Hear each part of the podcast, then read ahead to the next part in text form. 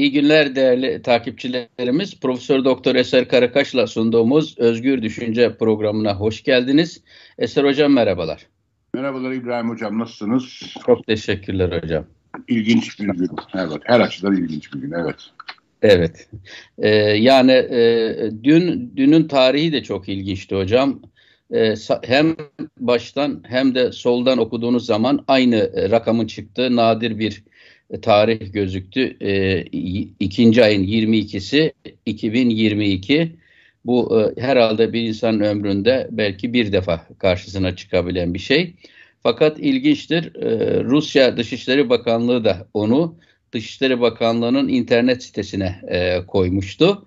Herhalde dünyaya ve Ukrayna'ya çok özel bir günde çok özel bir sürpriz yaptığını göstermek istediler anladığım sen de, sürpriz, sen de bir sürpriz yapmışsın hocam e, evimize. Arkanda Trabzon'un efsanevi 11'i. Ben Trabzonlu değilim. Yani ne bölge olarak ne takım şey olarak ama bu takımı çok iyi hatırlıyorum. Şenol Kale'de işte Ali Kemal'lerin falan takımı. Bu bu şeyin e, Trabzon'un gerçekten efsane bir 11'i. E, Türk futboluna büyük bir renk kattığı, şampiyon olduğu muazzam bir 11 gerçekten böyle bir takım sahibi olmakla övünebilirsiniz yani. Hocam e, ben de futbol fanatiği değilim. Doğrusu ilgilenmem de. Fakat Trabzonsporlu takipçilerim e, bana karşı sizi kullandılar. Dediler ki Eser Hoca'nın takımı küme düşmemeye oynuyor. E, orada bayrağı asıyor. Sen şimdi bir şey yapmayacaksan e, ne zaman yapacaksın takımın için? Dedim düşündüm ne yapabilirim? Benim hatıramda, hafızamda Trabzonspor'da bu. Efsane kadro var tabii ki. Evet. evet. Ben en son şampiyonluğu 1984'te mi neydi Trabzonspor'un? Lisedeyken kaçak maçlara giderdik, dersleri kırardık. E, ve ben o zaman bu takımı şampiyon yapan son şampiyon bu takımın yarısı yine neredeyse o takımda oynuyordu. O ekip ayrıldıktan sonra Trabzonspor bir daha e, e, şampiyonluk görmedi mahalle aralarının amatör heyecanı, e, e, bıçkın delikanlılıkları, e, milyonlarca dolar verilerek yapılan futbolcu ithalatıyla giderilemedi Trabzon'da. Trabzon bir futbol tarlası gibi bir yer. Kendi çocuklarını biçip yemekten doymadı, bıkmadı. Yönetimde de istikrarı kuramadılar. Karadeniz'den aklıyla hareket eden insan da çok çıkmıyor. Hep dürtüyle hareket ediyorlar. Bu kadronun yarısı Faros mahallesinden değil mi aşağı yukarı? Öyle, aşağı. Bir, öyle bir şey bilirim yani doğrudur galiba değil mi? Bu kadronun yarısından fazlası mahalle arkadaşı yani çocukluktan Faros evet. mahallesinden. Değil mi? Faros'tan. Faros diyor değil mi o mahalleye? Faros evet Faros. Faros evet. evet. Ben de Trabzonspor sevdalılarına böyle bir nostalji yapmak suretiyle görevimi yapmış olayım dedim. Ben Trabzon sevdalısı değilimdir ama bu kadronun sevdalısıyımdır. Evet, evet. Ee, e, Dozer Cemil'imiz vardı bizim değil mi hocam bir tane? Ünal'ı görüyorum orada yani yanılmıyorsam. Yok bu Ünal sonradır Ünal hocam. sonra mı geldim? Yok muydu bu kadroda? Fazla? Yok bu, o, çok, çok sonradır. Trabzon kökenli de değildir, Trabzonlu da değildir. Hı hı. Ama gerçekten o da yer etmiştir. Hocam e, konumuz hareketli. E, tabii bu hafta konuşacağım, konuşacağımız konuların başında elbette ki Rusya-Ukrayna krizi var. Çünkü hem dünya için hem bölge için hem de Türkiye için son derece önemli sonuçları olacak bir konudur. E, Lugansk ve Donetsk Halk Cumhuriyeti diye e, o şehirler kendilerine bu haritadan da belki görebiliriz onu işgal ettiği iki yeri. Ee, yani cesaretlendirdi, içerisine insanlarını soktu. Kırım'a yaptığı gibi gitti önce özelliğini ilan ettirtti. Şimdi Ukrayna'ya sakın oralara dokunma, dokunursan ben girer ve müdahale ederim dedi. Nihayet girdi de. Ee, benim kanaatim tabii ki şu, bilmem siz nasıl düşünürsünüz. Ben kapsamlı, sıcak bir NATO-Rusya savaşı, Batı-Rusya savaşı kesinlikle beklemiyorum. Bu belli ölçülerde tutulmuş olan ucu da aşırı kaçmamış olan yaptırımlarla Batı bunu içine çekecek, sindirecek. Rusya belki buradan şimdilik daha sonra son hamleyi yapmak üzere, zamana yaymak üzere buraların özelleştirilip güçlendirilmesi ile beraber bir miktar geride duracak. Ta ki yeni bir uluslararası ortam olduğunda tümüyle bunların Rusya'ya ilhakını bu e, şehir devletleri ilan edene kadar. Onlar onlar Rusya'ya katılmak istiyoruz diyecekler ve böylece bu iş bitecek. Bu iş bitecek evet. Gerilim devam edecek hocam. Stres devam edecek. Piyasalar çok yani hareketli şey olacak. Donbas diye bir tümüne Donbas deniyor bölgenin iki şeyin. Onun güney kısmının adı Donetsk, e, kuzey kısmının adı Luhansk. E, işte Donetsk artı Luhansk'la Donbas denen bölgeyi oluşturuyor. Bu ikisi şu anda e, özelleşiyorlar. Rus askeri girdi oraya. Evet yani evet yani sıkıntılı bir dönem. Ben şimdi yaptırımların dozunu şimdi e, e, dün tabii ki ilk tepki Almanya'dan geldi biliyorsunuz. Almanya Başbakanı Kuzey Akım 2 projesinin onay sürecini durdurdu. İptal etmediler. Altını çizelim. Onay sürecini durdurdular. Yani Rusya ile pazarlık yapmanın imkanlarını aramaya devam ediyoruz anlamı çıkar buradan. İyi bir şey. Evet, e, İngiltere 5 bankaya, 2 iş adamına yönelik tedbir açıklamak üzere hareket ettiğini söyledi. Onun detayı yine belli değil. Belli ki Batı yapabileceği de açıkçası bu. E, bunları Amerika bakalım nasıl bir yaptırım listesi açıklayacak. Bunları tabii en önemlisi şey bunların sonunda e, Türkiye ekonomisi biliyorsunuz hocam Türkiye ekonomisi son yıllarda Rusya ile orantısız ileri derecede bir bağımlılık ilişkisine girdi. E, dış ticaret kanalından, turizm kanalından, tabii ki petrol ve gaz fiyatları kanalından ve bir de bölgedeki jeopolitik risklerin çeşitli göstergelere yansıması kanalından bu sürecin bedelini ödeyecek gözüküyor. Yani merak ettim baktım ama sonuçta tabii Rusya'dan ithalatımız enerji nedeniyle çok yüksek. Bazı bütün enerji şeyimizin büyük bölümünü Rusya'dan karşılıyoruz. Rusya ihracatımız topu topu 5 milyar dolarmış. Yani şu anda 230 milyar dolar yani ihracat içinde Rusya ihracatımızın payı 5.2 milyar dolar falan gibi bir şey. Ukrayna'ya da 3 milyar dolarlık ihracatımız var aşağı yukarı. E, Rusya ne durumda hocam? 5 milyar dolar. 5.2 milyar dolar. Rusya'dan aldığımız ithalatımız enerji ne? olduğu için çok yüksek hocam. Galiba yani 40 40 40 milyar dolara yakın milyar, milyar dolarlık an itibariyle hocam 2021'in sonucu itibariyle aşağı yukarı yıllık 30 milyar dolar ithalatımız var evet. Rusya'dan. Ukrayna'dansa 5 milyar doların altında ama ikisinde de ticaret açığımız var bu arada. Evet, evet, evet. evet, evet. Ama buradaki tabii ki dış ticaret açısından herhalde yani Türkiye'nin oradan aldığı, ithal ettiği çok ilginç yani. Daha önceleri Rusya'yı gazla gündeme getiriyorduk. Şimdi de gazla gündemde ama artık buğday alıyoruz ve dünyada en çok buğdayı bize satıyor Rusya. Ve bizim en çok buğday aldığımız pazar olmuş Rusya. Ayçiçek yağı almaya başlamışız. Bu ilginç bir şey tabii. Türkiye bir şey söyleyeyim mi? Meşhur bir laf vardır. Ee, ben tarımla çok ilgilendim tarım ekonomisiyle.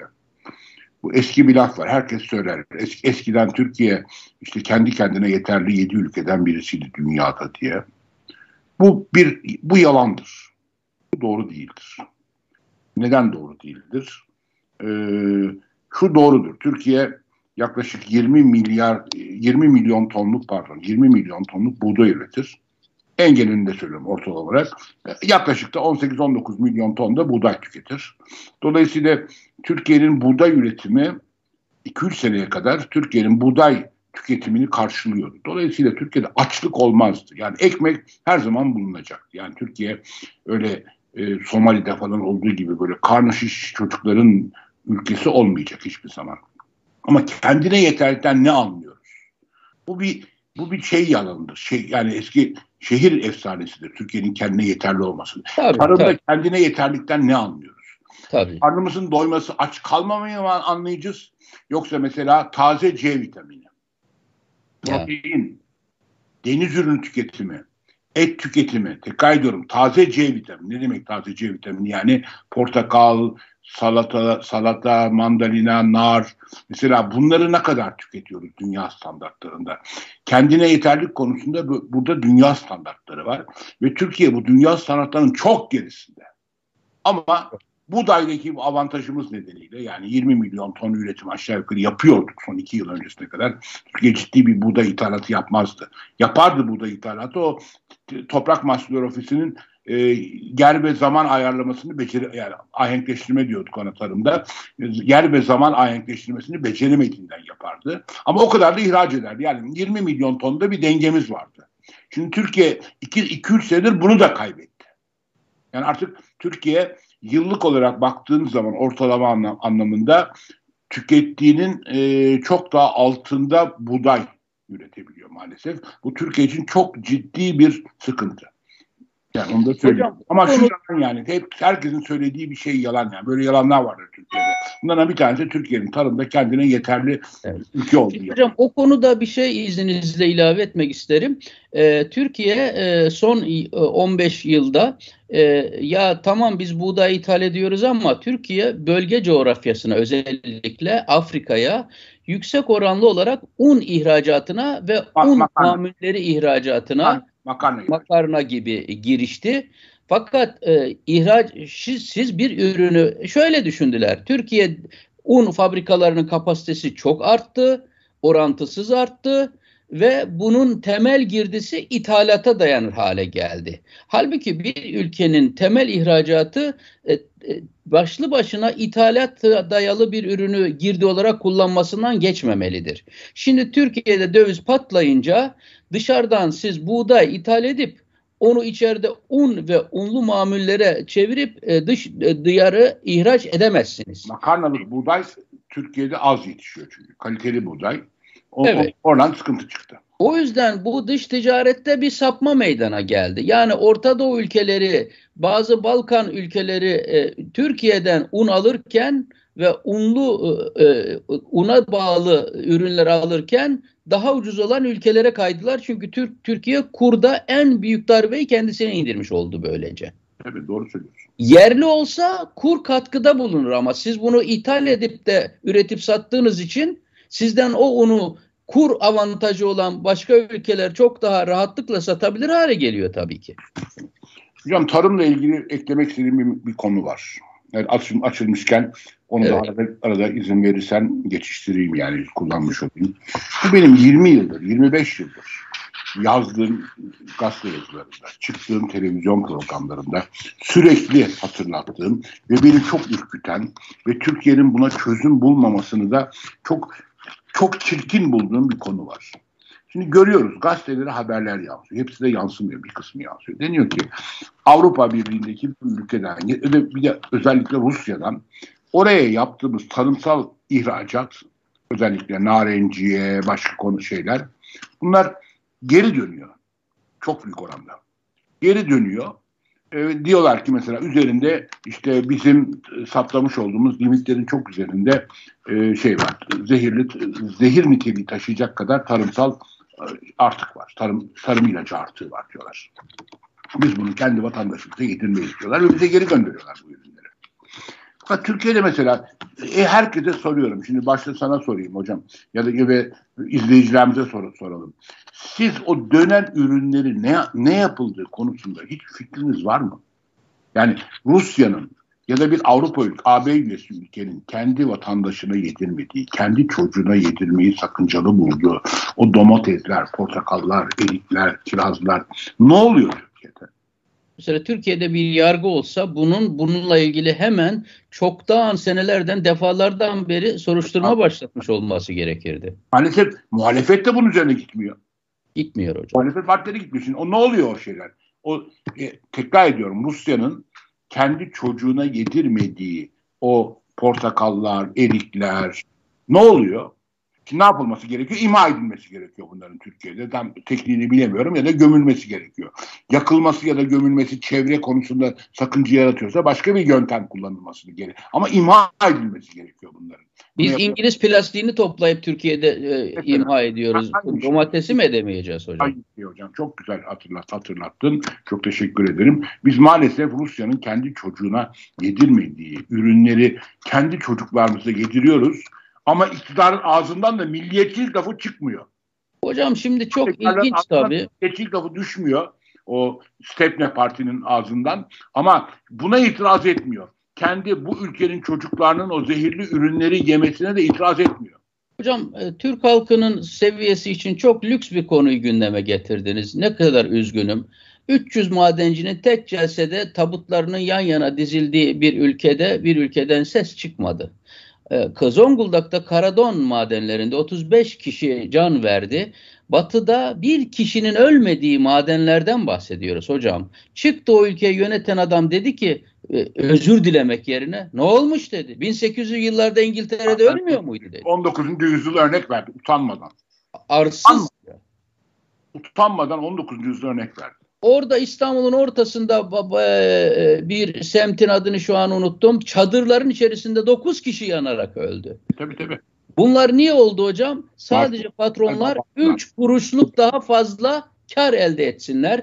Temel e, denetim ve düzenleme yapılmıyor. Yandaş olunca denetim ve düzenlemeye gidemiyorsunuz. Gitseniz içeriden haber alıyorlar. Yapsalar hesap vermiyorlar falan filan yani. Ha bir de bir şey Tabii, daha ilave edeyim burada bende. Ama o 9 tane işçinin o plastik çadırlarda yandığı yerde şimdi gidiyor bizim vatandaşımız da hamburger yiyor içeride. Tabii ki. Tabii ki. Yani o o, o ölen işçilerin yanık kokularının da karıştığı e, food court deniyor değil mi? Araları o food courtlarda da şey yiyorlar. Hamburger yiyorlar. Bizim insanı, bizim gündemimiz insanımızın insan olduğunu kavratmak gibi çok temel bir konuda adalet e, duygusunu aşılamak gibi çok temel konuda ABC'sinde insanlığın takılıp kalmışız. Bu içimi yaralıyor benim. Bunu bir daha söylüyorum. Bu tarım ürünleri konusunda Avrupa ülkelerinin Rusya'nın kendi vatandaşına, çocuğuna yedirmediği şeyleri Türkiye'ye yediriyor ve bunu da Türkiye'deki ulusalcılar, milliyetçiler ağızlarına alıp da böyle bir kepazelik olur mu demiyorlar. Hocam bir de bu sırada tabii ki biliyorsunuz Erdoğan şimdi çok e, bir anda e, hızla e, çıkıştı. Kendisinden beklemediğimiz bir hızla Putin'e çıkıştı bu işgal olayında. E, önce Dışişleri Bakanlığı Türkiye'nin sert bir açıklama yaptı onun onaylını alarak. Ardından kendisi de bu işgal hareketini onaylayamayız e, dedi. Şimdi Erdoğan'ın e, stratejik müttefiki Putin'e anında verdiği bu tepki benim aklıma tabii ki Covid oldum ayaklarına sarayda kapanıp yaptı pazarlıkları getirdi. Acaba o pazarlıklarda bir aşamaya gelmiş miyiz? Gelmişsek şu kriz Türkiye'ye sadece dış ticaret kanalından değil, turizm kanalından da büyük bir döviz kaybettirecek. Her halükarda bu gerilim hattında geçen senelerde olduğu kadar bir Rus Türkiye'ye gelip turizm yapamayacak. Bir Ukraynalı yapamayacak. Ee, Rusya Türkiye'ye aşağı yukarı e, 4-5 milyon civarında turist gönderiyor. Bu aşağı yukarı 3-4 milyar dolarlık bir gelir demek ve genel olarak Türkiye'nin turizmine darbe indirileceği bir e, sürece girdik anlamına geliyor. E, dış ticarette böyle. Turizmde öyle. Doğalgaz fiyatları 100 doların üzerine doğru gidiyor. 100 e, gitti zaten 120'ye gitmiş olması senaryoları var. Bu Türkiye'nin yönetemeyeceği korkunç bir stagflasyon gündemine beraberinde getiriyor. Şunun için söyledim bunu hocam. Yani Erdoğan'ın şu an fellik fellik ülke ülke dolaşıp ülkemizin stratejik ve milli çıkarlarını pazarlık konusu yaptığı para için bir ortamda bir sürpriz IMF anlaşması gelirse o zaman ben çok şaşırmam ve o Erdoğan'ın Biden'la Amerika'yla yaptığını varsaydığım pazarlıkların sonuç vermiş olduğunu ve Erdoğan'ın Rusya hikayesinin ve heyecanının zorunlu nedenlerle e, ve belki de utanç verici bir şekilde bitmek üzere olduğunu gösterir. Hocam senin senin valla Erdoğan'ı izlemekten başın dönmemiş. Benim döndü. Ben o kadar izleyemiyorum. Bak şimdi Rabia işareti yapmıyor. Şimdi Mısır'la, Birleşik Arap Emirlikleri'yle, e, işte Katar'la e, canciğer kursu sarması. Birleşik Arap, Arap Emirlikleri'ne bugün AK Parti destekleyen en büyük gazete olan Yeni Şafak gazetesi en çok o destekliyor. Şerefsizler diye manşet attı ya. O geziye İbrahim Karagül'ü götürmedi Birleşik Arap Emirlikleri'ne hocam. Baktım e, o arkadaşımız Senegal gezisinde yerini almış, utanmış, o kadarını yapamamış. E, o manşetleri attığı için kendisi Birleşik Arap Emirlikleri'ne. E, ilginç. E, fakat hocam Putin'in tepkisini de paylaşmak isterim sizinle. Erdoğan o çıkışı yaptı, Batı'da yaptı ama er, Putin çok enteresan bir çıkış yaptı hocam. E, şöyle diyor. Geçmişte 18. yüzyılda ta 18. yüzyıla gidiyor hocam. 1700'lü yıllara gidiyor Putin.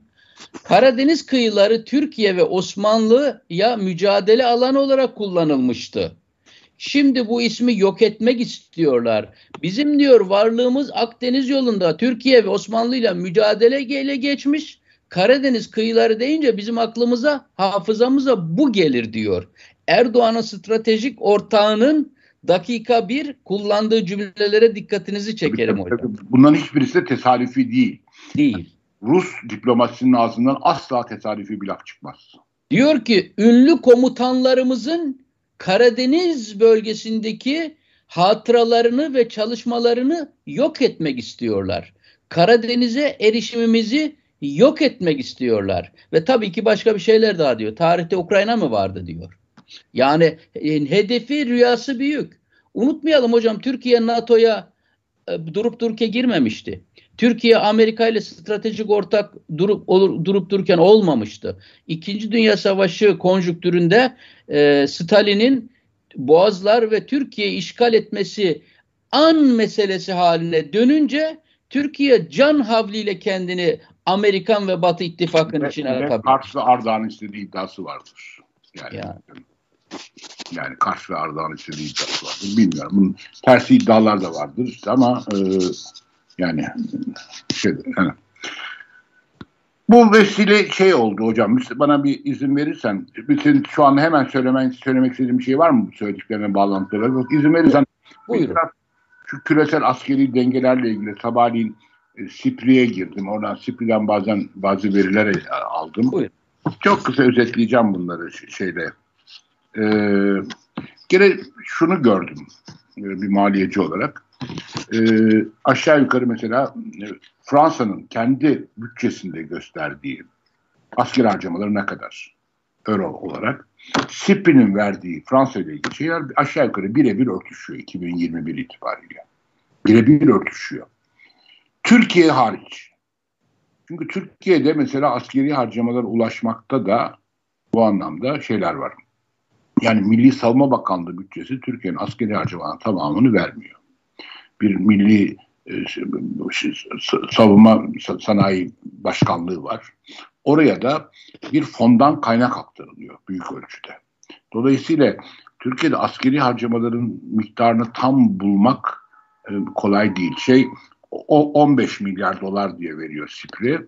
15 16 milyar dolara yakın bir rakam veriyor. Ama benim yaptığım hesaba göre minimum 20-21 milyar dolar eğer savunma sanayi müsteşarlığı ve işte savunma sanayi destekleme fonundan oraya aktarılan kaynakları da katarsam bir kere 20-21'e geliyor. Dolayısıyla ben şimdi orada genel olarak 20 dedim Türkiye'nin şeyine. Ama şöyle bir şey, dünyada da bir de, büyük bir dengesizlikler var. Özellikle daha böyle çarpıcı ol, olabileceğini düşündüğüm rakamları çektim. Dünyadaki askeri harcamaların yüzde 62'sini 5 ülke yapıyor. Yüzde 62'sini 5 ülke yapıyor. Yani 200 ülke var aşağı yukarı dünyada. 5 ülke yüzde 62'sini yapıyor. ABD, Çin, Hindistan, Rusya ve 5. ilginçtir Suudi Arabistan. Suudi Arabistan'ın askeri harcamaları Türkiye'nin çok üzerinde. İki katından da fazla harcama yapıyor Suudi Arabistan Türkiye, Türkiye oranla. Ee, Amerika Birleşik Devletleri yaklaşık 730 milyar dolarlık askeri harcama yapıyor. Şimdi bunu neden çok ilginç diyorum? Çin 290 milyar dolar. Yani aşağı yukarı Amerika aşağı yukarı diyorum. Çin'in e, askeri harcamasının 3 katı kadar askeri harcama yapıyor. Rusya 70 milyar dolarlık askeri harcama yapıyor. Yani aşağı yukarı Amerika'nın askeri harcamanın onda biri kadar. Yani bütün bunların sonunda sana bir soru soracağım izin verirsen bana. Yani ne düşünüyorsun diye. Ben ben düşünüyorum çok net bir şey çıkaramadım aklımda. Hindistan 75 milyar dolarlık bir asker harcama yapıyor. Yani Rus aşağı yukarı Rusya kadar yapıyor. E, şeyde 60 milyar. Suudi Arabistan'da 60 milyar dolar. Yani Türkiye'nin 3 katı kadar askeri harcama yapıyor Suudi Arabistan. Bu çok ilginç bir veri. Ve bunun tam manasını anlamıyorum. Ama bu Amerika'nın yaptığı 730 milyar dolarlık askeri harcama ne demek diye bakarsak NATO'nun bildiğim kadarıyla 30 üye, ülke üyesi var. 30 üyelik bir topluluk NATO bugün. Amerika 730 milyar dolarlık yıllık askeri harcama yaparken diğer 29 ülkenin toplamı 322 milyar dolar. Yani Amerika tek başına diğer 29 ülkenin bu 29 ülke dediğin içinde İngiltere, Almanya, Türkiye, İtalya, İspanya gibi e, iyi kötü askeri harcama yapan ülkeler var yani anlatabiliyor muyum? Yani e, dolayısıyla Amerika'nın olağanüstü bir şeyi var. E, NATO'da NATO içinde ve hatta dünyada olağanüstü bir gücü var. Bu, bu çok önemli. Almanya mesela 50 milyar dolarlık askeri harcama yapıyor. Ondan sonra Bir, ilginç bir şey. NATO ile ilgili baktım özellikle. Ee, bu biraz üzücü bir şey. 2015-2021 arası her NATO üyesi ülkenin istisnasız 2015-2021 arası askeri harcamalarının milli gelişimdeki payında artış var. Ya dünyada açlık, işte Covid, eğitimsizlik, internete ulaşır. Yani ne bileyim bir sürü çok önemli insani, beşeri sorunların yaşandığı bir yerde. Bu bir toplumsal, bir küresel çılgınlık gibi bir şey. Dünyadaki aşağı yukarı bütün ülkelerin askeri harcamaları artıyor. Bu bir kü- küresel bir çılgınlık. Ama bir şey soracağım. Bunu e, ilginç. Bak, bak, senin de cevabını ver. NATO üyesi ülkeler içinde askeri harcamalarının milli geliri oranı 2015 ile 2021 arasında en çok artan ülke hangisi? Bilmiyorum hocam. Yunanistan. Türkiye'dir diye Yunanistan. Yunanistan. Yani şu işin mantıksızlığına bakar mısın hocam? Şimdi büyük bir dış borç yükü var. Milli gelirinin çok üzerinde. Yani milli gelirinin, dış borcunun milli gelir oranı yüzde yüzün çok üzerinde bir ülke. Yunanistan. Krizden yeni çıkmış. Hatta ne kadar çıktığı da belli değil. Yani çık, çıkıp, çıkıp çıkamadığı da belli Çok değil. doğru. Böyle bir ülkede 2015-2021 arasında askeri harcamaların yani ne kadar 3.8 milli gelir oranı. Amerika'da bile daha düşük. Amerika'da 3.3,5 aşağı yukarı. Milli gelir oranı. Kesin arge harcamalarının böyle bir oranı yoktur yani. Kesinlikle yok. Türkiye'de 1.6.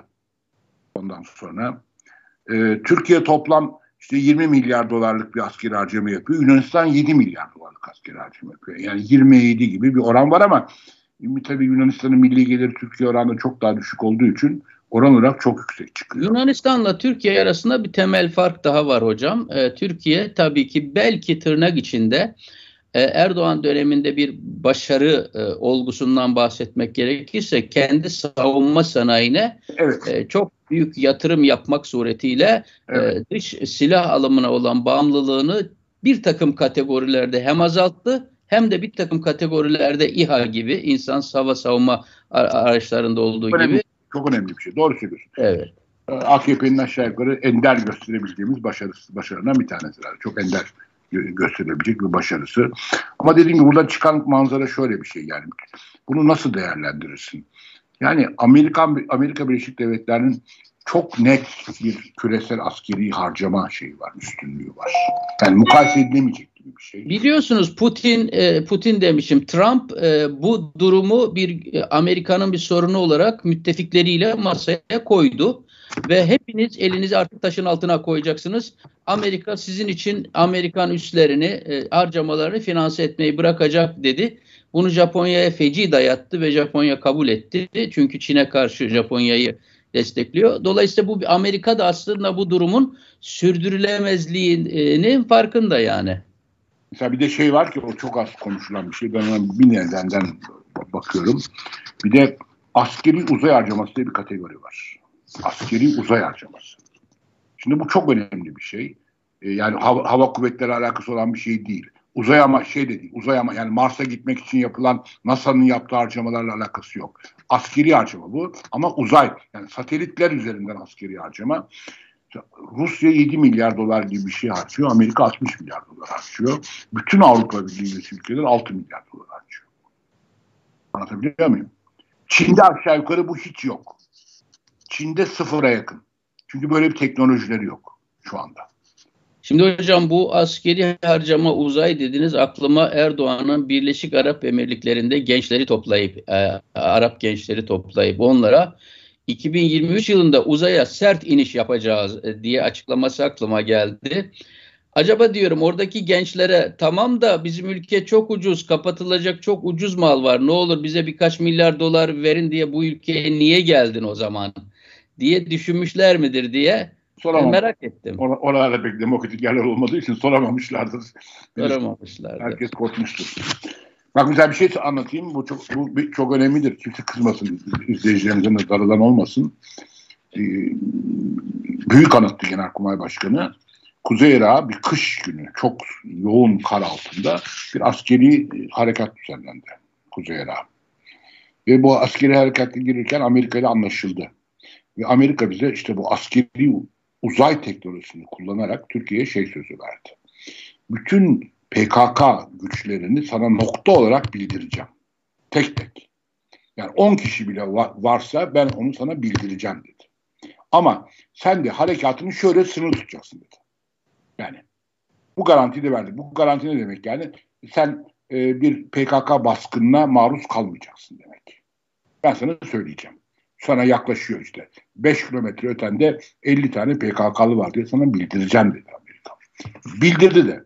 Türkiye bir yere kadar gitti. Fakat galiba orada şeyimizi açtık. O Amerika'nın çizdiği bir sınır ne? Yani hoş gelmeyebilir kulağa ama neden olduğunu söyleyeceğim şimdi hoş.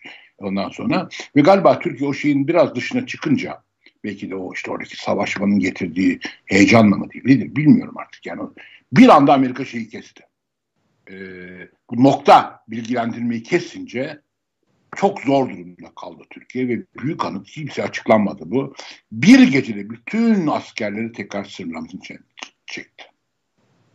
Baktı ki yani çünkü bir, muazzam bir kış ortamıydı. Ancak öyle bir nokta bilgi şeyle girilebiliyordu oralara.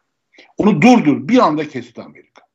Bunu kesince e, bir gecede büyük anıtta şeyi geri çekti. Bütün askeri tekrar sınır içine çekti. Yani bu kadar önemli bir şey. Dolayısıyla ama şimdi şunu sorsam senden bir yorumunu istirham etsem. Bu şimdi bu alem günü savaş konuşuluyor. Böyle bir askeri güç dengesizliği. Hem Rusya hem Çin hem Avrupa Birliği falan. Bunun siya küresel siyasete yansıması sence nasıl olur hocam? Ben de bir yorum yapamıyorum yani şu anda. Yani e, ben şöyle bir yorum yaparım. Yine de sınırlı olur hocam. O silah, yıkıcı silahların kullanılmasında insanlığın sonunun gelmesi Demek mukadder gibi bir potansiyel herkeste olduğu için bu karşılıklı caydırıcı bir şey. Sınırlı e, etkisi olur yok, diye düşünüyorum. Yani buradan da uyumlu bir şey çıkıyor. Çünkü burada şey de yok yani mesela Çin'in tabii bir buçuk milyarlık bir nüfusu var. Muazzam bir nüfus. Ona göre isterse 500 bin askeri belki seferber dahi edebilir. 300, 350, 400, 400 milyon askeri seferber edebilir. 350-400 milyon askeri. Kaldı ki artık orduların e, büyüklüğü, kara Mesela şimdi Rusya ile Çin gibi olsa Amerika ile Çin tamam 5 400 milyonluk bir ordu koyuyor sal üstüne. Böyle bir olanağı da yok Çin'in çıkarma yapacak hali yok gemilerde Amerika'ya. Yani anlatabiliyor muyum? 400 milyonu, 300 milyonluk bir orduyu Amerika'ya kıyılarına e, şey yani Pasifik kıyılarına çıkartma da yaptıramazsın. Dolayısıyla evet, e, bu şey çok önemli yani bana bilmiyorum. Bu önemli bir şey ama ben de bir yorum yapamıyorum. Senin evet. yaptığın çok iyimser ve hoş bir yorum ama teşekkür evet. ediyorum. Evet. Bu sonu bu, kullanırsan bu bir karşılıklı yıkıma gideceği için Doğru bir yerde duracak. Bu, bu Hocam şimdi burada biz... anlattın diyeyim en azından. Teşekkür ediyorum. Estağfurullah. Şimdi burada biz e, tabii e, Ukrayna konusu münasebetiyle Erdoğan'ın e, dış politikada, e, Orta Doğu'da, e, küresel e, alanda ekonomisiyle, siyasetiyle, toplumsal yapısıyla ne kadar basiretsiz yönetildiğini, çaresiz durumda olduğunu, e, e, orantısız bağımlılıklar oluşturduğunu, e, geleneksel müttefiklerine karşı blöf yaparken geleneksel düşmanlarına karşı nasıl da bütün mevzilerini kaybettiğini konuştuk. Fakat öte yandan iç politikada şöyle bir gündem var. Biliyorsunuz bu artık e, e, dün Devlet Bahçeli biliyorsunuz pazartesi çıktı parlamentoya yine yine bir altı rakamını gösterdi. Dedi ki bak dedi bu altı rakamı ters gösterirsen 9 olur. 9 ise ters gösterirsen 6 olur.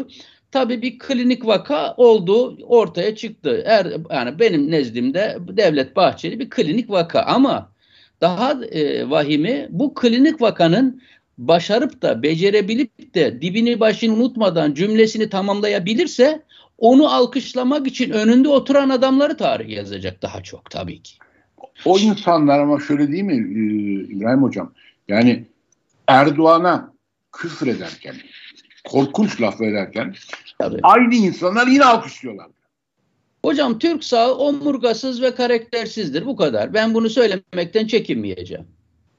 Karakter fukarası adamlardır. Liderlerinin önünde hangi yöne yatın derse kıbleleri liderlerinin parmak gösterdiği yöndür. Vicdanları ve beyinleri çalışmamaktadır ama ben başka bir şey gündeme getirmek istiyorum.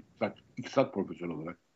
Niye? Bu insanların doğasında mı var böyle bir karaktersizlik yoksa çok büyük bir rant akışını siyaset belirlediği için mi? Hocam ikisi birden.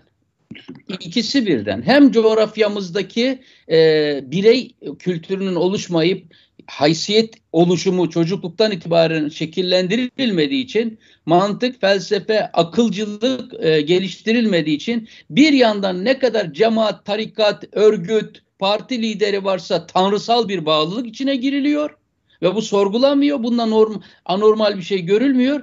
Öte yandan da sizin buyurduğunuz gibi zaten bunlar gırtlağına kadar rantın içinde. Şimdi düşünün geçenlerde İyi Partili bir siyasetçi bir iki laf etti. E, meğersem Sakarya'da kendisinin de çevreyi tahrip eden işletmeleri varmış. Erdoğan çıktı dedi ki sen dedi öyle konuşuyorsun ama dedi Ziraat Bankası'ndan aldığım bilmem 35 milyon TL'lik krediyi de sana hatırlatırım dedi. Hemen orada anladık ki yani CHP'nin ben hocam şunu söyleyeyim size. Erdoğan inat etsin, ısrar etsin, iyi odaklansın, CHP'nin yarısını istifa ettirttirir. E, MHP'nin zaten onunla birlikte İyi Parti'nin yarısını istifa ettirtirir. Çünkü devleti ele geçirdiği için kendi malı olarak muamele ediyor. Bir MHP'linin, bir CHP'li iş adamının gidip X bankasından bir kredi almış olmasını ben sana rant verdim diye değerlendiriyor. Devlet yok, kurum yok. Bu hafta kurum... olağanüstü ilginç bir olay oldu Ankara'da. Ankara'da e, Adalet ve Kalkınma Partisi il başkan yardımcısı mı öyle birisi e, şeyden Ankara Büyükşehir Belediyesi'nden bir ihale kazandı. Bir ihaleye girdi ve belediyede e, bu, bu işin iyi tarafı en iyi teklifi o verdi diye ona vermişler ihaleyi. Adamı partiden attılar. Sen nasıl Ankara'da ihale alırsın diye. Ya. Büyükşehir Belediyesi'nden. Durum. Şimdi hocam ben başka bir şey için bunu söyledim. Şimdi bu altı partinin bir araya gelmesini Erdoğan ve Devlet Bahçeli seviyesiz bir üslupla itibarsızlaştırmak üzere bir kampanya başlattıkları anlaşılıyor. Şimdi az önce Erdoğan'ı anlattık. 22 20 senelik siyasetinde Türkiye'yi ne hale getirdiğini gördük. Bakın sizinle sırasıyla birkaç tane fotoğraf paylaşayım. Bir tanesi bu hocam. Erdoğan'ın altı benzemez diyerek aşağılamaya çalıştığı kişiler bunlar. Şimdi bir de şimdi Türk halkı şunu Türk halkına şunu dedirtmeye çalışıyor. Bunlara mı ülkeyi terk edeceğiz? Bunlara mı dedi şu altı insan. Ben şimdi Türk halkına bunu alalım ve şu Erdoğan'la ilgili bir hafızamızı tazelemek üzere Erdoğan'ın bu ülkeye 20 senedir kime e, devrettiğini, kime teslim etmeyi içine sindirdiğini de bir hatırlayalım. Bakın hocam buradaki Erdoğan resmi kimdir? Taliban Taliban lideri Burhanettin Rabbani'nin önüne gidip işte Rize milletvekili e, şey, neydi? Şevki bilmem neyle Yılmaz. Şevki, Şevki Yılmaz'la önünde diz çöküp yani bir bir kendisine tarikat, bir dini lider, bir önder olarak gördüğü bir kişinin önünde gitmiş. Nitekim geçen durup dururken demedi. Dedi ki bizle Taliban arasında dedi dini yorum konusunda bir fark yoktur dedi. İşte ta 30 sene önce gitmiş önüne diz çökmüş. Başka Çok bir fotoğraf. Yani, e, çizgisini sürdürüyor Erdoğan yani. Buraya sürdürüyor. Bir, bir fotoğraf şey daha koyalım. Bu ikinci fotoğrafa yorum yapmayacağım. Sadece Türk milletine şunu söylemek için. Bakın şu fotoğraf Türkiye ortalamasıdır. Türkiye ortalamasıdır. Hakkari, Şırnak, Trabzon, Çaykara, Sürmene her nereyse e, Adana, Antalya Türkiye ortalamasının piknik fotoğrafıdır. Şu Erdoğan'a Türkiye'yi teslim ettin getirip o manzaraya. Başka bir tane daha son paylaşalım hocam ve şu bir cümle kurmak için söyleyeceğim bunu ben. Ee, yani e, bu fotoğrafa sen ülkeni teslim etmeyi kendine sindirdin. Peki bu altı liderin nesi var da Erdoğan bunlara mı siz ülke teslim edeceksiniz diyor. Ee, yani Temel Karamollaoğlu'nun siz belki biliyorsunuz Fotoğraf, hocam. Ben... E, hocam yani bir önceki fotoğrafla ilgili o piknik fotoğrafıyla ilgili sorulması gereken temel soru bence. Orada Erdoğan da e, evli, çocuklar var falan değil mi? Yani kucağında Sümeyye Hanım herhalde falan yani bilmiyorum. Ondan sonra Esra Hanım herhalde annesinin kucağındaki.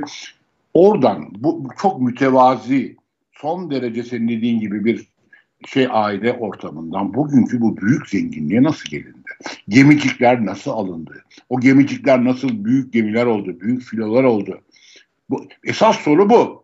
500 milyon dolarlık Katar'dan alınan uçaklara binmeler, Diyanet İşleri Başkanı özel uçakla Pakistan'a göndermeler, koca uçak filoları yapmalar, 1150 altın kakmalı odayla. Hocam ama ben orada bunu demeye çalışmıyorum. Ben başka bir şey diyorum.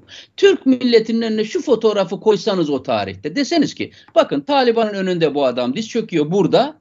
Bir de şu piknikteki şu aile görüntüsü. Siz devletinizin geleceğini şu kapasiteye, şu gördüğünüz fotoğrafa emanet eder misiniz? Bu altı lidere bu millet niye kuşkuyla yaklaşmalıdır? Niye yanlış bir perspektif içindedir? Onu göstermeye çalışıyorum. Temel Karamanlıoğlu hocam en yaşlısıdır. Manchester Üniversitesi Institute of Science and Technology mezunudur biliyor musunuz? Tabii tabii tabii. tabii. Çok güçlü İngilizcesi vardır ve eğitimini yurt dışında almıştır. En Aynı şekilde Demokrat Parti hani en çok halkın tanımadıklarından bahsediyorum. Demokrat Parti'nin e, lideri Gültekin Uysal Bilkent Üniversitesi Kamu Yönetimi Siyaset Bölümü mezunudur.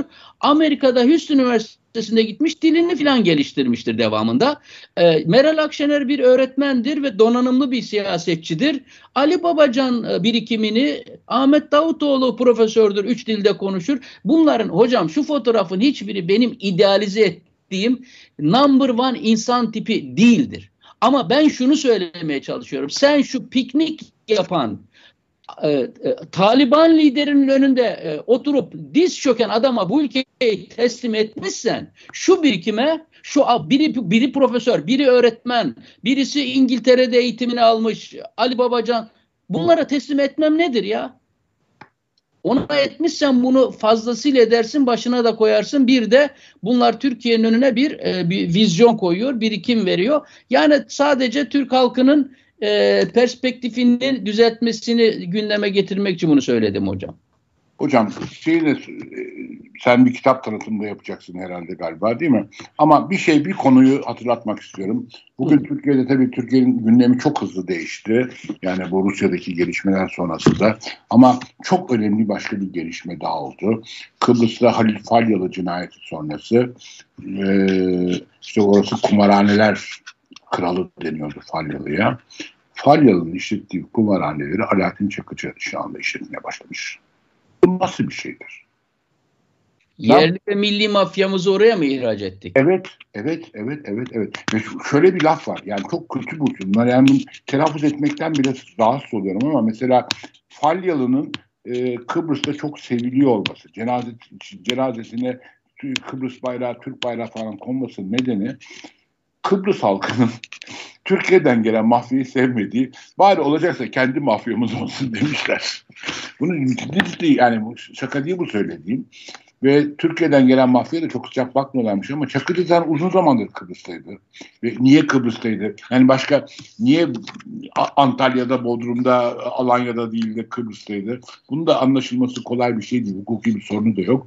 Ama Çakıcı'ya devredilmiş. Ben Kıbrıs'ta mafya sürecinin özelleştirme ya da kamulaştırma demiyorum artık. Ana vatanlaştırılması adını veriyoruz buna. Çok Türkiye, doğru. Kıbrıs mafyası ana vatanlaştırıldı maalesef. Çok doğru. Çok doğru. Maalesef. Maalesef maalesef ve bu Falyalı cinayetinin de hiçbir zaman aydınla, aydınlanmayacağını iddia ediyor. Ha birileri bulunacak. Belki bütün yedi sülalesine yetecek kadar para karşılığında da muhtemelen belki bir sürü hapis yatacak. Herhalde 23'te af çıkacak demişlerdir ona bir de. Ondan sonra e, fakat hiçbir zaman kim niye öldürdü Falyalı'yı? Falyalı'yı oraya mutlaka e, ana vatana daha yakın kişilerin e, Kıbrıs'taki maf mafyaya ve oradaki büyük ranta e, çökmesi için yapıldığı artık birazcık daha netleşiyor galiba. Çok üzücü, çok üzücü bir şey bu. Yani sabah dehşete düştüm. Yani o kumarhaneleri Çakıcı'nın çalıştığına başladığını duydum. Falan. Evet, hocam çok doğru bir konuyu gündeme getirdiniz. Zamanımızda dolmak üzere ben de kitap tanıtımından vazgeçeceğim ama bir konuyu ben de çok kısaca gündeme getirip bitirmek isterim. En azından kitabın ismini söyle. Bir, bir şey olsun ne olur. Evet yani şöyle ben, bir ailenin e, bir, bir kişinin eşi eşi evet. yani şu an şu an Türkiye'de devlet ve piyasa mekanizması birbirine girmiş ve karman çorman olmuş. Piyasa yönetilemiyor. 20 senelik bir iktidar e, dünyada petrol fiyatları ucuzken, döviz bol ve ucuzken, dış ticaret patlamış giderken, Türkiye e, Avrupa Birliği yolundayken, her şey muhteşemken, Türkiye'ye paralar oluk oluk akarken Türkiye'nin ne sanayisini dönüştürdü, ne ekonomisini dönüştürdü, ne katma değerini artırabildi, ne teknolojini yükseltebildi ve bir dönemi e, cırcır böceği gibi e, yiyip içip e, Erdoğan e, keyif çatarak geçirdi. Şimdi dünyada e, döviz kaynakları kurumak üzere ters dönüyor. Faizler artıyor, jeopolitik riskler had safhada, petrol, enerji fiyatları had safhada yapmadığı bu yatırımların, yapmadığı bu e, e, dönüştürmelerin sonucu Türkiye'nin üzerine geliyor, çöküyor ve e, Türk sanayicisi şu an emeği sömürmekten başka, ucuz emek çalıştırarak iş e, ihracat yapmaktan başka adeta gündemi kalmamış bir yapıyla karşı karşıyayız. Türkiye'de ne oluyor diye soru sorduğumuz zaman bu vesileyle o zaman ben bu kitap tanıtımında yapmış olayım madem zaten konuşuyorum konu üzerinde. E, hocam tabii ki e, çok kitap var bu konuyu açıklayan ama beni etkileyen en kaliteli kitaplardan birisi benim de ekonomi hocam olmuş olan kendisinden master düzeyinde de iktisat metodolojisi dersi almaktan gurur duydum. Profesör Doktor Ayşe Buğra, Boğaziçi Üniversitesi e, öğretim üyelerinden. E, bunun e, Ayşe Hoca'nın Türkiye'de Devlet ve İş Adamları adını taşıyan kitabının muhakkak surette okunması gerektiğini düşünüyorum. Terörist, terörist dostu dedi değil mi birisi? Utanmadan Tarık Buğra'nın kızına e, Türkiye'nin en nitelikli akademisyeni bir de insan mı insan? Hocam size bir şey söyleyeyim mi? Ben öğrenciliğimde öğrencilerime ben hocam yani e, siz de hitap ederim. Ben öğrencilerime birinci sınıf ya da bilmem kaçıncı sınıf olursa olsun ben öğrencilerime siz diye hitap ederim. Çünkü ben bunu Ayşe Buğra'dan öğrenmişim. Çok ilgimi çekerdi. Öğrencilerine kim olursa olsun siz diye hitap eden tek hocamdı. Sadece o düzenli ve istikrarlı siz diye hitap ederdi. Ayşe Buğra'ya e, ne insani olarak ne bilim kadını olarak ne e, bir e, Türk vatandaşı olarak kimsenin ağzını açma şansı yoktur. Teşekkür etmemiz gerekir.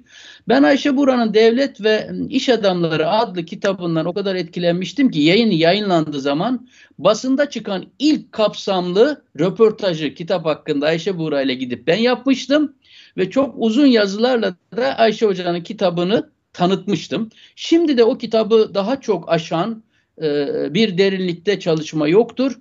Mesaj şudur o kitaptan çıkan hocam. Doğrudur. Türkiye'nin iş adamları bir rantiye oldu. Doğrudur. Türk iş adamları ithalat lisanslarının peşinde koşan bir yapıya büründü. Doğrudur. Türk iş adamları devletten korumacılık isteyen ve o duvarların arası, arkasında bir oligopol yapıda e, pastayı paylaşan bir yapıya gitti. Bir ithalatçı bir yapıya dünyaya entegre etti. Bunlar doğrudur. Selim Bey sağ olsun e, kitabı buldu e, ve ekrana verdi. E, ama bu bütün bu deformasyonun, erozyonun, korozyonun nedeni bir türlü e, devlet olmayı beceremeyen, istikrarı yakalamayan siyaset nedeniyle iş adamları bu hale getirildi. İş adamları doğası gereği bu halde değildir. Devlet onları kendi istikrarsızlıklarını, kendi merkeziyetçiliğini, kendi ideolojisini onların sırtına yüklediği için karşılıklı bir simbiyosis oluştu hocam. Birbirlerinin sırtında siyasetçi ile iş adamı karşılıklı birbirlerinden beslenen bir simbiyotik ilişkiye, bir e, e, tek yumurta ikizlerine dönen e, bir e, olguya dönüştü. Bunu anlatıyor. E, bugünümüzü anlamak isteyenler hiçbir şeyin değişmediğini, daha da kötüleştiğini görmek isteyenler Ayşe Buğra'nın bu kitabını e, iştiyakla tavsiye ediyorum. Ben de o zaman konu açılmışken Ayşe Buğra'nın ama bu iktisatçılığa yönelik bir kitabıdır. İktisatçılar ve İnsanlar kitabı muhtemelen senin söylediğin o metodoloji dersinde o kitabı okumuşsunuzdur. Türkçe'de yazılmış bence en iyi iktisat kitaplarından biridir. Çok teşekkür ederim hocam. Diyecektim unutmuştum. Süper. İktisatçılar ve İnsanlar kitabı Türkçe'de yazılmış. En hocam iyi. adı İktisatçılar ve İnsanlardır diye bu Remzi Kitap Evi'nden çıkmış zamanındaki bu kitabı daha sonra başka yerlerden de basıldı bildiğim kadarıyla. Öyle kolay bir kitap zanmasınlar. Çok teknik, çok tabii, tabii. ağır kitap. Onun için dedim yani iktisatçı olmayanların hatta iktisat öğrencilerinin, lisans öğrencilerinin de kolay kolay okuyamayacağı bir kitap. Gördün son sınıf öğrencileri başlayabilir. Evet. Master düzeyinde okutulmak zorunda olan bir kitaptır en erken. Mükemmel bir kitaptır. Ve o kitabın girişinde Ayşe hocamın teşekkür ettiklerinden ben de varım. Çünkü o ilk o ekonomi metodoloji dersini almak hocam her baba yiğidin e, harcı değildi gerçekten ağır bir ders. Beş arkadaşımla biz o dersi seçmiştik. E, hocamız o kitabı yayınladığında bu öğrencilerin soruları beni bu kitabı yazarken kalitemi artırmıştır diye teşekkür etmişti. O beş öğrencinin beşi de ben e, Almanya'dayım. Geri kalanlarının bir tanesi İspanya'dadır. Geri diğer üçü de Amerika'da hocadır şu an. Hepsi de profesördür. Cumhuriyet'in kurucu kadrosuna iki sarhoş diyenler evet. bu, bu kadına da yani bu öne, çok önemli akademisyen de Ayşe Buraya da ne dediler? Teröristler misin dediler işte orada provokatör, provokatör mü dedi ne dedi? Değerli. Evet, hocam e, izninizle ben son bir şeyle bitireyim. Çok bir dakika iki dakikayı alsın en fazla. E, biliyorsunuz kamu ka, ka, e, kanun hükmünde kararnamelerle ihraç edilen insanlara tabii ki kamuda iş vermiyorlar. Özel sektörde de vermiyorlar. E, ekonomik kriz almış başını gidiyor. İnsanlar ölümle pençeleşir hale gelmişler.